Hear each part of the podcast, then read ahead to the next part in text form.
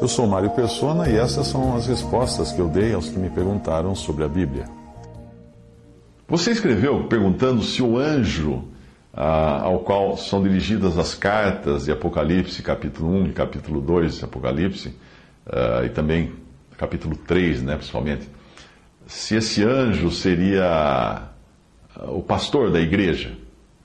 Essa é uma dúvida de muitos. Muitas pessoas me escrevem, e são pessoas que pertencem a um sistema denominacional, porque nesses sistemas, muitos líderes eclesiásticos, chamados pastores, profetas, reverendos, apóstolos, ou seja lá qual título eles adotam, uh, eles se arvoram, né, eles se acham o anjo da igreja.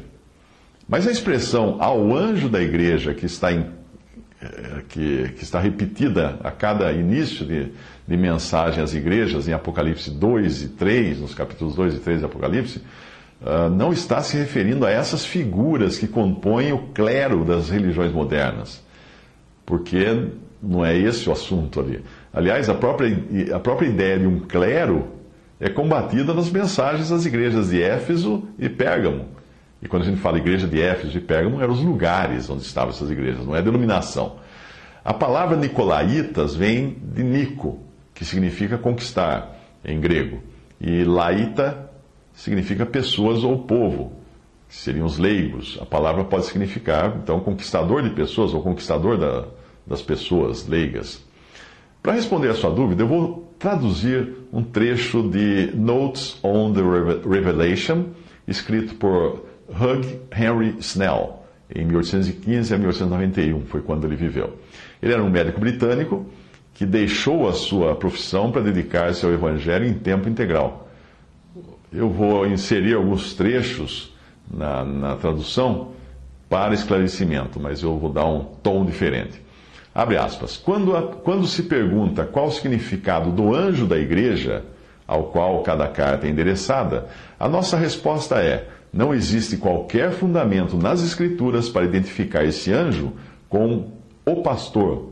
Apesar de pastores serem dons benditos concedidos por Jesus ressuscitado, a ideia do pastor, e agora eu acrescento no sentido denominacional, que é isso, disso que ele está falando, não é encontrada no Novo Testamento, mesmo porque deviam existir muitos pastores em cada assembleia, não apenas um.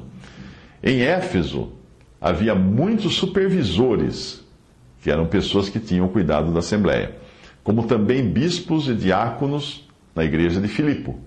É mais fácil dizer o que não é o anjo do que definir o que é. Portanto, é humildemente que falamos de um assunto envolto em tanta controvérsia. Mas ao encontrarmos a expressão o mistério das sete estrelas que viste na minha destra são os anjos das sete igrejas, e os sete castiçais que viste são, os anjos, são, são as sete igrejas, em Apocalipse 1,20, nós notamos que eles são segurados pela destra do Jesus ressuscitado, que subiu ao céu. Nós somos então acreditados, inclinados a acreditar que o anjo seja uma figura das pessoas portadoras dos dons mencionados em Efésios 4, aqueles que têm a obra do Senhor no coração e através dos quais o Senhor poderia comunicar os seus pensamentos e os quais ele tem, em certo sentido, como responsáveis tanto pela fidelidade quanto pelo fracasso da Assembleia. Fecha aspas até aí uh, o texto desse autor. Outro autor, F.W. Grant, comentando o mesmo livro de Apocalipse, ele acrescenta, abre aspas, a responsabilidade de cada coisa errada é atribuída ao anjo. É ele que tem aqueles que professam a doutrina dos nicolaítas. É ele que permite a mulher Jezabel. É ele que é ameaçado com a remoção do seu castiçal.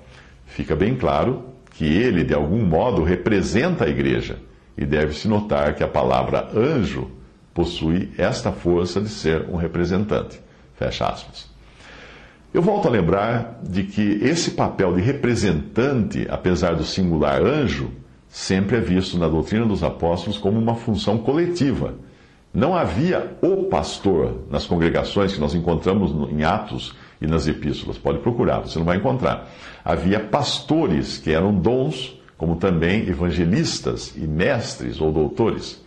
Não havia qualquer ideia de um reverendo, como se usa na cristandade hoje, ou, em suma, né, não havia qualquer ideia de um homem à frente de uma congregação. A representação sempre era plural, mas mais pelo papel de responsabilidade assumida do que de um cargo delegado por alguém ou por um voto ou qualquer coisa assim, como hoje você encontra nas religiões cristãs, obviamente em contrário, em contrário às ordens ou ao ensino da sã doutrina da, da palavra de Deus.